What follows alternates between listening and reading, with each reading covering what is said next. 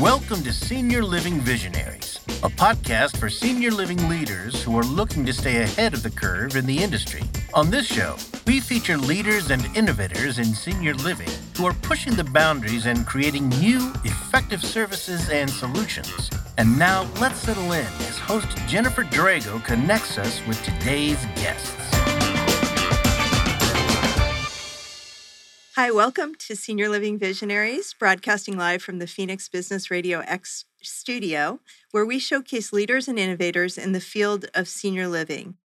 I'm your host, Jennifer Drago. I'm a strategy consultant and the CEO of Peak to Profit. And I'm really excited about today's guest, Larry Bradshaw, who's a financial consultant these days, but a retired CEO and former CFO who's worked in the senior living industry for over 40 years. And one of the things I'm going to introduce him fully here in just a second, but one of the things I was re- I I'm really interested in, and I spoke to Larry very early on when I was really talking about bringing this podcast to life, was really helping our industry become more financially resilient and more sustainable in the long term. And with Larry's background and his expertise, uh, he's really helping organizations do that. Now, he is retired, so he doesn't want to work all the time, but we're going to hope to extract some of these goodies out of his brain today and learn what we can do as senior living providers and executives to remain financially resilient and keep that strength behind us in really challenging times. So, as I mentioned, Larry has more than 40 years of experience in the nonprofit senior living industry. He started as a CFO and had a really long run with um, Asbury Communities, uh, where he started as a CFO and executive vice president for strategic growth, and then took on the role for the Asbury Group, which I think does consulting for continuing care retirement communities. He then went on to consult on his in, on his own, but then shortly returned to National Lutheran Communities and Services as the president and CEO, where he was from 2009 to the time in, that he retired in 2021. So Larry has a wealth of knowledge that he can impart to us today, and I'm just so excited to welcome you, Larry. Thank you, Jennifer. Glad to be here. You bet. So, you know, I mentioned we really want to strengthen this industry, and I know you've been working in it a long time. That's been your, you know, part of, I'm sure, your passion and purpose is um, helping to create the next level of leaders and continue, you know, so that your legacy is strong and you have people coming in behind you that are leading the organization and focusing on the things that you would want them to. And so, in that vein, I'm going to ask my first question about the type of consulting that you're brought in to do now with organizations. What are some reasons that organizations bring you on or seek your type of assistance in this day and age? Well, thank you, Jennifer it's an interesting time, as you know, in, in senior living. I mean, coming out of the pandemic, and um, as you've said, I am retired, but I do get, get called in to and asked a few questions, and and my experience in the last 18 months since I retired have really been in the areas of development. I've had a community uh, look to me and to, to help them with some development of both expansion opportunities and also new campuses. Mm-hmm. And that was really around looking at the feasibility of doing something, especially in a in a really difficult environment in certain areas around land entitlements and project entitlements, and really getting through a lot of the red tape that communities are doing. I've, I've done a few of those. Uh, I've, I've, actually done a little bit of uh, of secret shopping uh, mm-hmm. for some organizations, going in and pretending that uh, I'm looking, or pretending may not be the right word, but you know, pretending to look at those. I'm looking from the eyes of a consumer, mm-hmm. and then going back to those communities and saying, "Well, here's some things I saw, or some things that weren't being done." And I think again during the pandemic, we a lot of communities the occupancy dropped so low. There was very little kind of marketing or lead generation because people just were staying home. So I think some of the organizations that I've talked to have gotten a little bit out of practice on, mm-hmm. you know, how they contact people, how they follow up, and all those things. And so, just some of the basic blocking and tackling, if you will, on some of those developmental and marketing issues. But I think primarily what I give some advice on or, or take a look at is really financial stability in the organizations and and really kind of what to look at. Uh, I think the industry has come so far uh, in the last 40 years, but there's still so many nuances, especially in senior living when it comes to entrance fees and it comes to those some of those accounting issues that are not necessarily easy to understand even for people who do it all the time mm-hmm. uh, but especially for people trying to sell the product or get into the product so a lot of financial nuances i take a look at a lot of financial statements and just kind of give some thoughts on and, and it's funny how sometimes people will ask me says well i think we're doing pretty well and i'll look at their statements and say i think you're doing some pretty good pretty good things but either i see vulnerability points or i see opportunities to um, to really gain even more traction.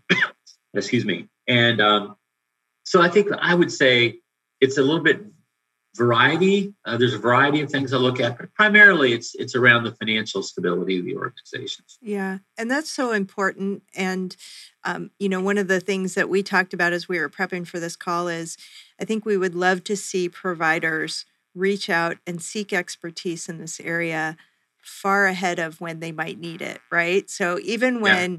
things are seemingly good, maybe occupancy is almost recovered to the pre-pandemic levels, but you know, you're you're still struggling a little bit financially. That's a great time to to seek the guidance of an expert and say, hey, take a look and see what we can do differently.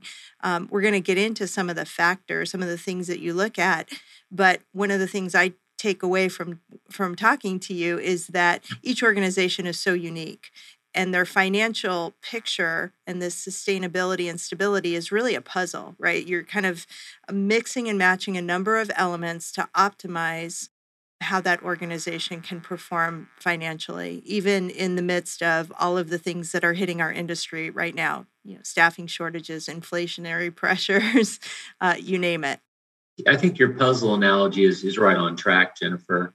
I think one of the maybe the positive things that have come out of the pandemic, I'm, I'm not quite sure. I don't think we've gone far enough in to see if it's really positive or not, but there were some statistics several years ago that over 65% of the leaders in senior living were going to be leaving retire through retirement. Wow. And we're kind of in that period of time now. And I'm one of those uh, individuals. But I think that maybe the good part of that coming out of the pandemic is some of the new leadership that's coming in with some new ideas, mm-hmm. and they're not uh, handcuffed or or biased by the way things have always been done, which I which I think could be a positive uh, moving forward. I agree. I agree. And on the flip side of that, they may have great ideas, um, which we need in this industry. We need disruptors, we need innovators, but matching those ideas with some financial expertise really important, right? We got to make sure that we do this in a very smart way. Not to be at all negative, but I think one of the challenges that is very subtle in this industry in trying to be innovative and, and trying to illuminate some of the things we're talking about today is really the um, some of the regulators regulations in different states they've come through the pandemic and they've really changed also they weren't always as innovative and as quickly as as a provider we wanted them to be but i'm concerned that maybe they've gotten a little farther behind because of the pandemic and because of you know all the other focus of legislation and those type of things. We'll see how that plays out but i think that could be a factor in the future too. Yeah good point good point. So in your, the last 18 months as, as you've been brought in you know this is really post pandemic what kinds of trends are you are you seeing when it comes to financial stability? What things are you seeing that you point out more and more maybe than you did in the past? Well certainly occupancy has to be at the top of the list because if you go through and look, um, the organizations I think that are really doing well out of the pandemic have increased their independent living occupancy back to pre-pandemic levels. But the healthcare side, assisted living, memory care, skilled nursing are, are, are significantly lower.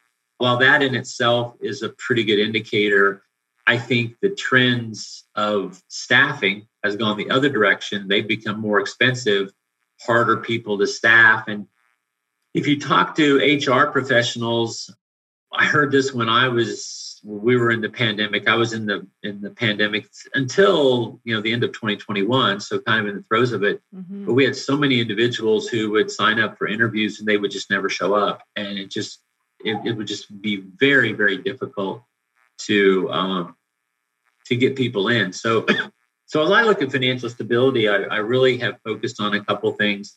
One is certainly occupancy, but two is occupancy mix, especially in, in skilled nursing and assisted living, where you're in a type A or life care community where you could have a lot of individuals coming out of independent living going into skilled nursing, but they're usually at pretty deep discounted rates. So that could affect your revenue stream. So I think what I've really looked at is okay, what's your occupancy, but what's your mix? And I think that's real important uh, to look there. And again, depending on the contract, um, you know, how dependent are you on on entrance fees? Mm-hmm. Uh, are the entrance fees refundable? Do you have, if they are refundable, do you? A lot of contracts will allow individuals to leave their independent living apartment but go to skilled nursing or assisted living without paying the refund and entrance fees because the contract stipulates you don't pay it until they leave the community. Mm-hmm. You get a new entrance fee in, but you're building this liability in skilled nursing. All of a sudden, you've got eight or ten million dollars of refunds sitting in in healthcare.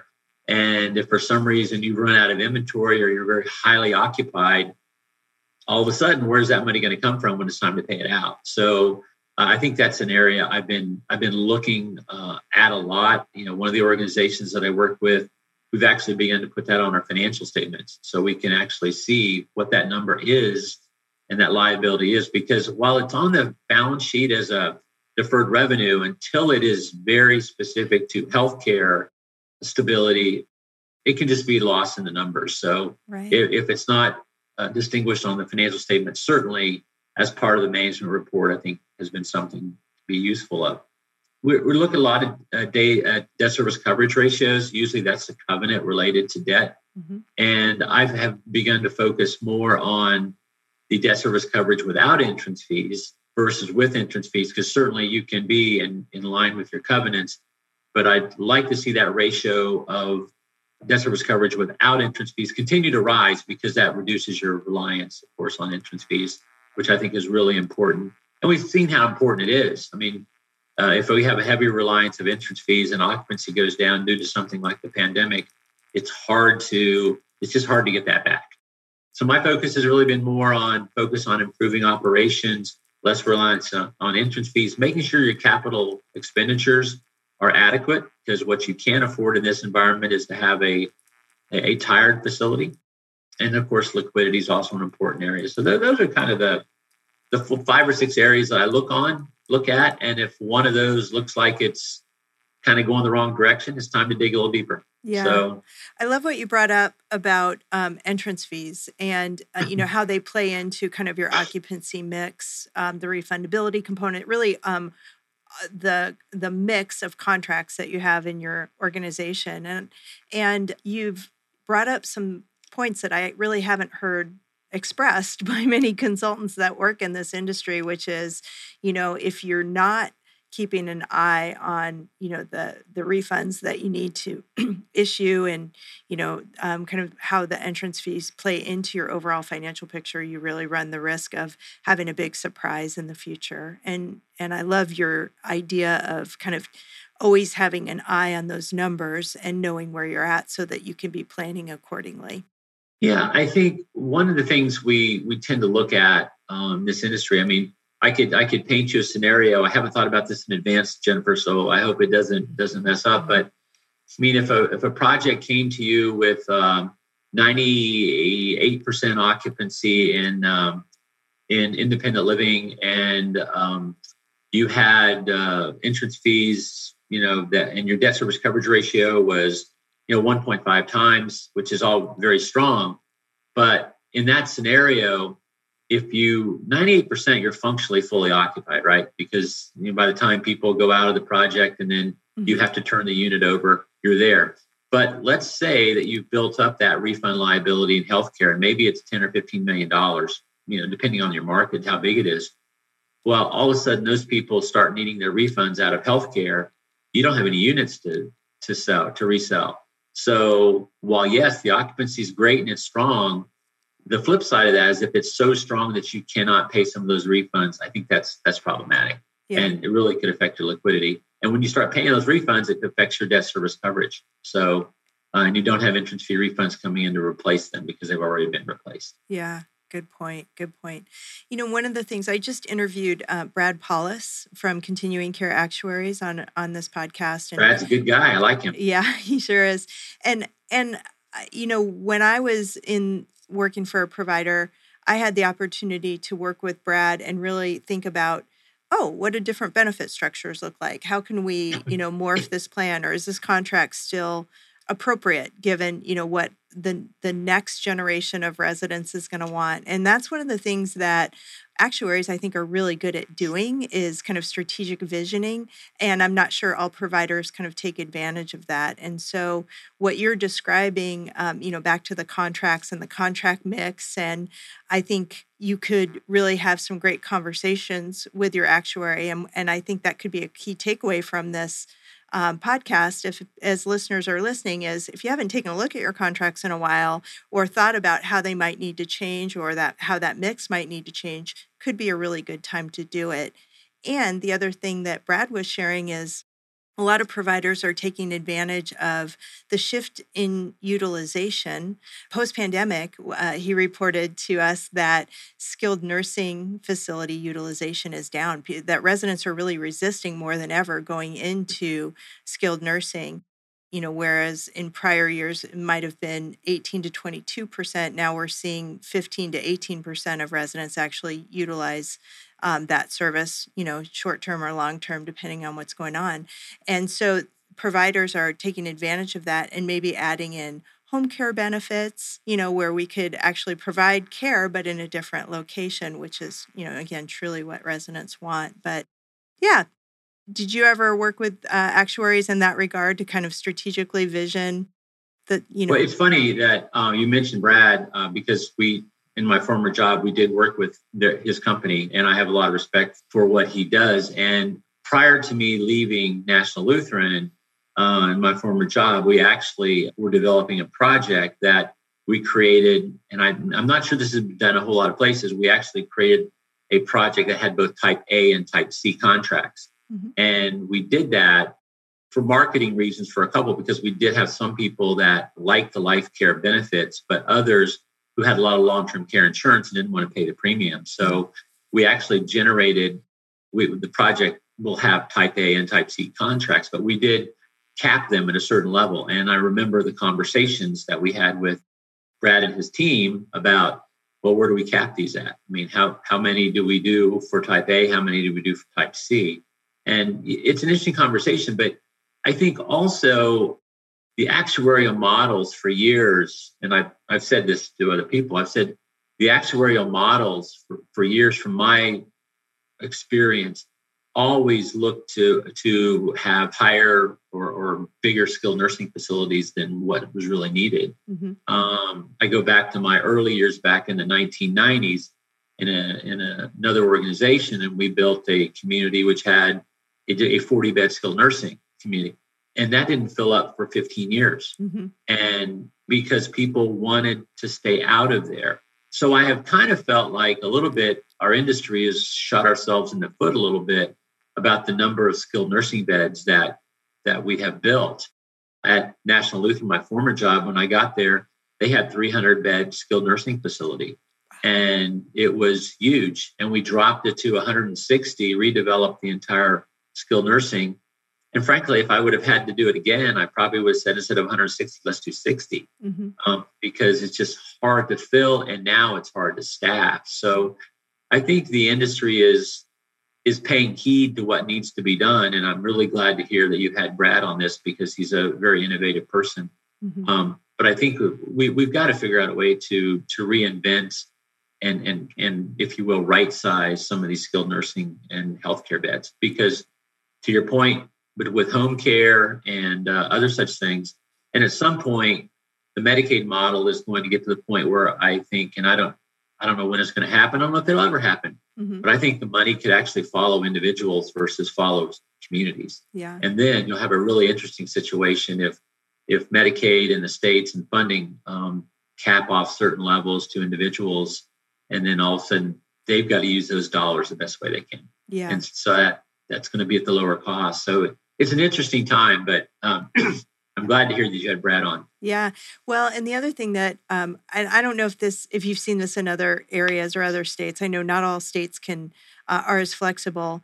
Um, but here in Arizona, before I left industry, um, we had three life plan communities in the state that had decommissioned their SNF beds altogether and had kind of beefed up their assisted living. So whether added beds to that, added uh, acuity level. So they had high acuity AL.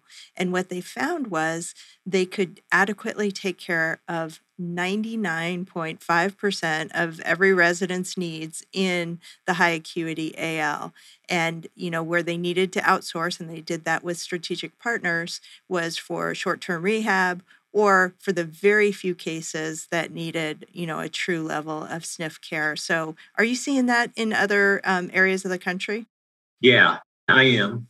People are just looking to right size skilled nursing. Mm-hmm. I mean, or, or, decommission. I know um, in here in Maryland, uh, when I worked in Maryland, and this was going back, and, and since that time, I'm glad to hear the Department of Aging has kind of changed their stance. But if you were building a continuing care retirement community, they were they were mandating. Matter of fact, the project I talked about earlier, back going back to the 90s, we had a, a smaller healthcare footprint and were required by the regulators to make it bigger. Mm. And it never filled up because the regulators were really looking at the actuarial models that I think were really skewed a little bit towards towards more healthcare. So yeah, I'm seeing a lot of that. I'm hearing about a lot of it, and I'm also hearing that the state of Maryland now is instead of trying to provide bigger skilled nursing beds are trying to partner with home health and home care mm-hmm. to make that happen too. So I'm, I'm excited about the direction yeah. because I think it it's going to alleviate some of the issues relative to the high cost of healthcare, but also the staffing shortages. Those are our critical components. I mean, uh, marketing is always always critical, but we've got a pretty big aging population coming into place, but we don't have the individuals to care for people, and that's a tough job. And now that you're you're really when I left National Lutheran, I, I said several times because our wages had gone up so much because of regulatory living wage requirements and everything else, we were we were now competing with you know fast food restaurants and, and other such restaurants which were paying similar amounts of money. And frankly that's a much easier job than taking care of, of seniors who who have really acute and, and chronic care needs really good. Yeah, I think I think that's beginning to address some of the really critical vulnerabilities, and that's a key word: vulnerabilities in our in our uh, sector, yes. because we are vulnerable to uh, those type of things. Yeah, I want to return to kind of the financial piece and ask you. You know, you were a CEO for a number of years. What are the key metrics that you had on your dashboard that you looked at? You know, I don't want to say day in and day out, but certainly weekly. And are there any uh, surprise metrics that you can share with us that you would monitor that perhaps other CEOs may not have?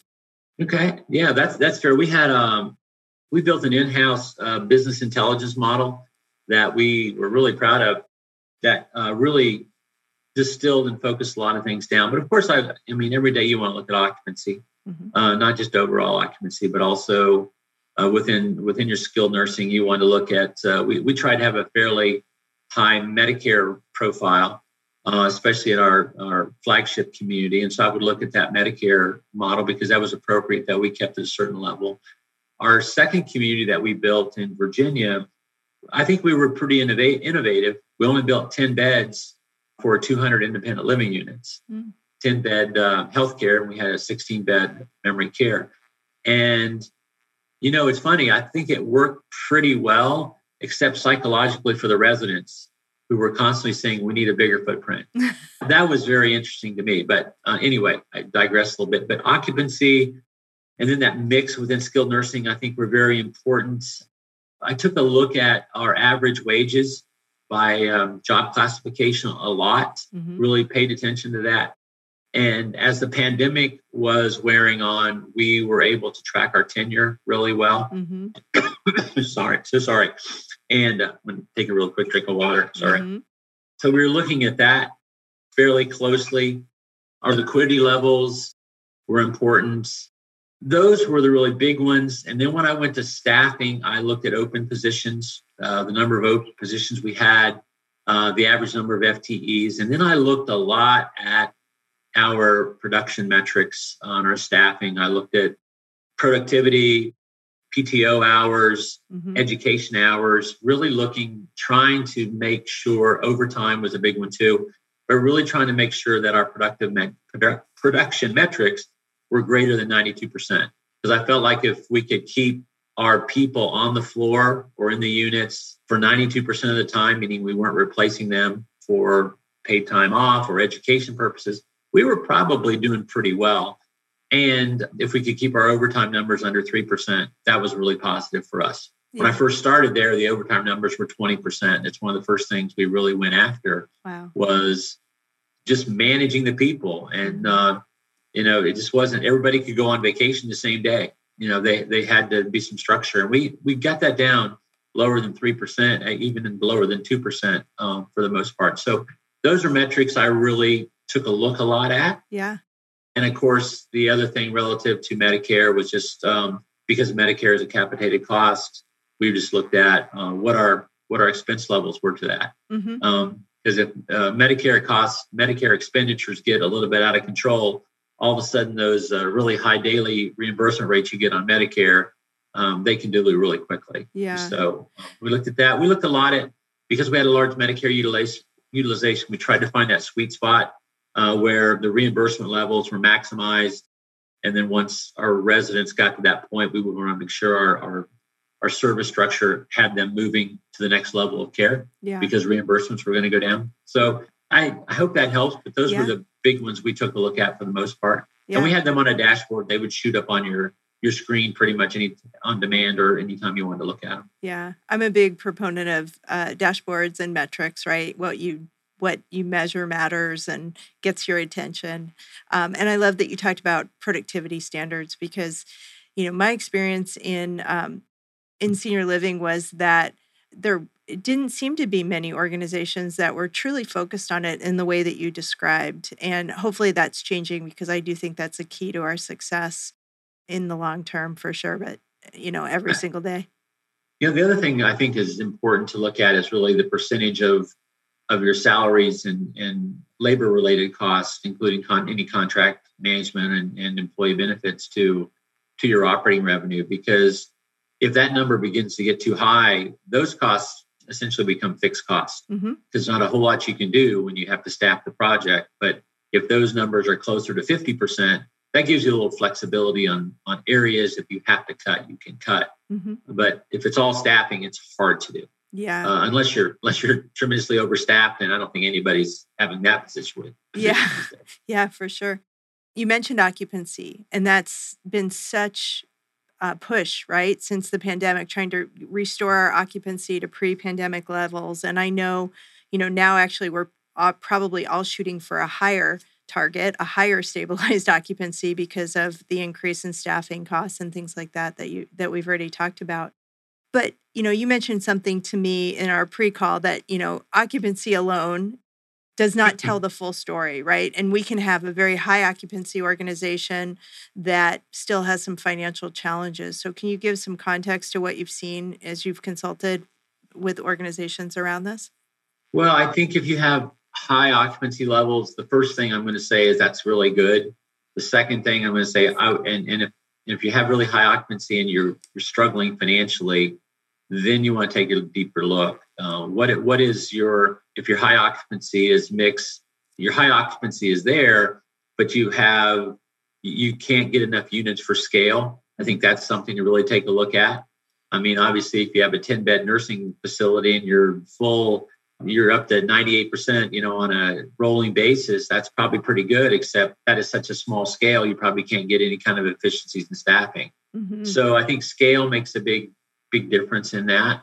I think also, I talked a little bit about it earlier, if your occupancy gets too high, it could it could pinch you in other areas, especially if you have entrance fee refunds that are sitting on the sidelines waiting to be paid. And also, if you're in, if you're reliant on entrance fees to pay your um, to have your debt service coverage levels be adequate, and all of a sudden you're at 98%, you don't have any uh, any product to sell. Yeah. And so then you've got to rely on on operations, and if your operations are are weak and very reliant uh, on on uh, entrance fees, and if you don't have any product, then all you have is your your operational expenses. The only thing you can do is cut costs. Yeah. or raise entrance fee or raise monthly fees a lot. And that residents don't like to do that. So, yeah. um, so I think it's occupancy is a great beginning barometer. Mhm. But if I'm called in and someone says, well, "I've got occupancy at 97%," I'm just I'm just losing money. That tells me several areas to look. You Yeah. know, scale, your cost structure, what's your staffing structure look like? What are your fixed costs? What are your manage- managerial costs if you're doing your own management or you're outsourcing?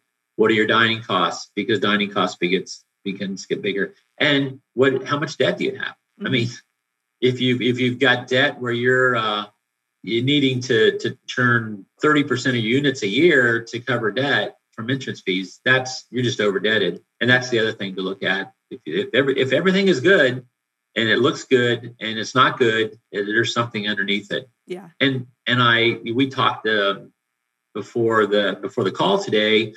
I sometimes think weirdly, I think than other people, which is probably I don't know if that's good or bad, but I, I have a concept of when I talk to people and I talk specifically about net operating margin, you know, and I say your net operating margin is good enough. Uh, the inevitable question is, what should it be? And I think in a perfect world, you know, your operations should cover uh, your operational expenses. Obviously, it, I think it should cover your some routine capex to a certain level every year, not not expansion or any major products, but routine capex, and it should cover your uh, principal and interest on your debt. And if it does those things, chances are, and, and you're achieving that level, chances are you're taking most of your entrance fees and putting them in reserve for a rainy day, whether it's a project or for a potential uh, drop in occupancy. So that number um, is easily calcul- calculatable. That's word calculable, calculatable. But sometimes it's so much different than what is actually happening. I worked with a company many, many years ago, and they said, "What should our net operating margin be?" And I said, "Well, in a perfect world, it's going to be 18%, but you could probably live with 14, and they're at three or four percent. That's a big hill to climb." Yeah. And um, and I think a lot of organizations back then were saying, "Well, you know what? We're going to just keep clanking away." So they didn't spend money on capex, and they didn't spend money on marketing. And in five years, guess what happens? Yeah. So Right, right. Yeah. When things get tight, you have to cut somewhere. But Yeah. yeah, the, maybe the target needs to be different and you structure everything around that target. I love that you said your net operating margin should cover um, some amount of capex and then your principal and interest. Then you're in good shape.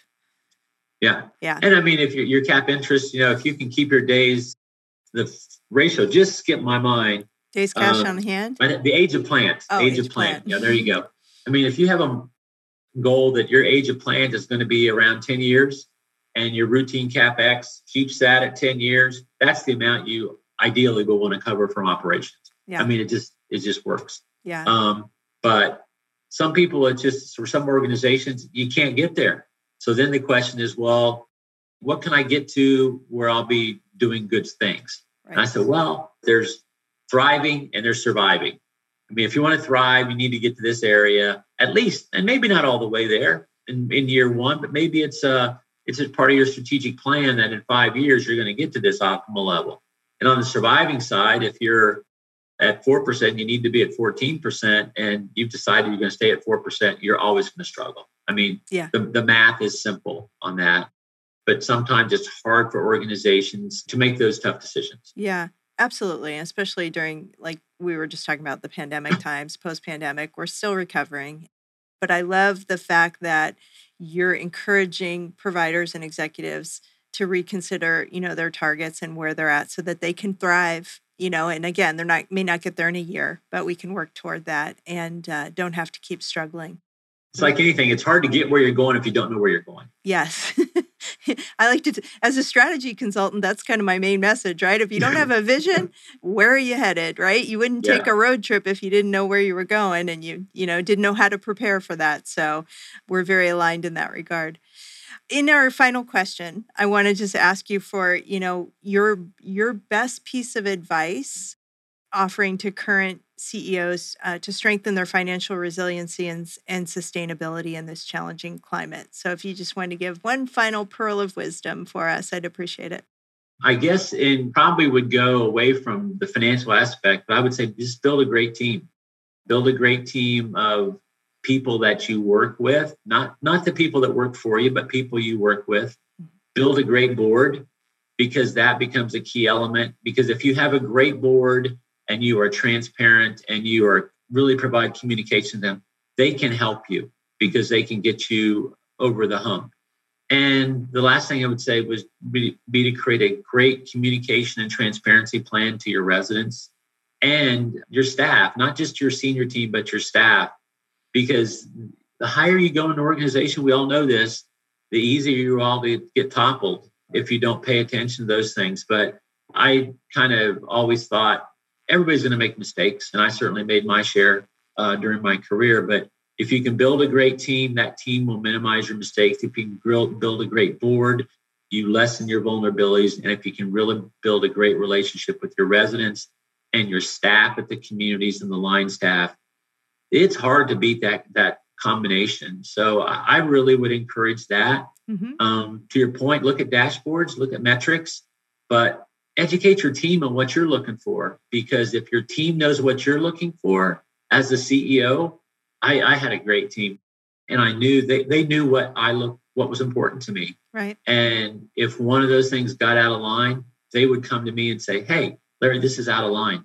And then we could deal with it together, not just they didn't come into my desk and dump it on my desk and say, you need to fix this. It's like, okay, how do we fix this? Yeah. I, I just think creating that great team, great board, great relationships, that's where you get to where you need to go. And as a strategic consultant, my team, when I first got to National Lutheran, said, well, financial stability needs to be our goal. I said, no, financial stability is a result. Yes. It's a result of resident satisfaction, employee satisfaction, board integration, and how well your team stays together. If you do those four things or five things together, the financial metrics will will play themselves out and they'll be positive. But if that's your goal, you probably won't have as as deep a team and a cohesive as team as you want to have.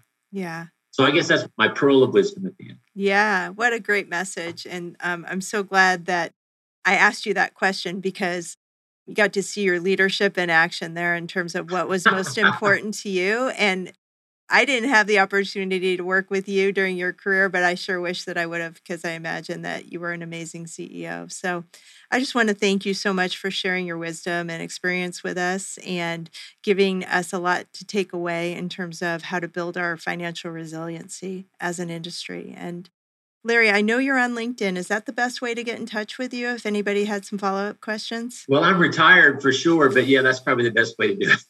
He'll check it once every couple weeks. But I'll check it. I'll t- I, I'm I'm still have that little habit of checking things out, but I'm I'm trying to break the habit. A little bit more golf and a little bit less checking checking things like that. But I like to continually to engage and talk about things. I, I enjoy doing this, and I've really enjoyed speaking with you today, and I'm, i appreciate uh, the offer to to join your team.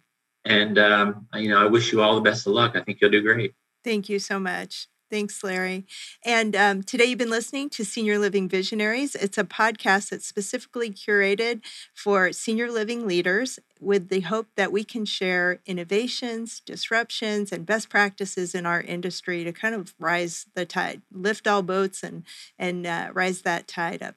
So thank you. And if you'd like to subscribe to our podcast, you can always be notified of new episodes, get transcripts, get special things that our guests are giving away. And you can do that at seniorlivingvisionaries.com. Again, thanks so much. We'll see you next time. Thank you, Jennifer. You've been listening to the Senior Living Visionaries podcast and radio show, where we showcase the leaders and innovators in the industry who are pushing the boundaries and setting the stage for the future in senior living and services. Join us next time as we share the bold ideas and breakthroughs of the industry's most forward thinking leaders here on Senior Living Visionaries.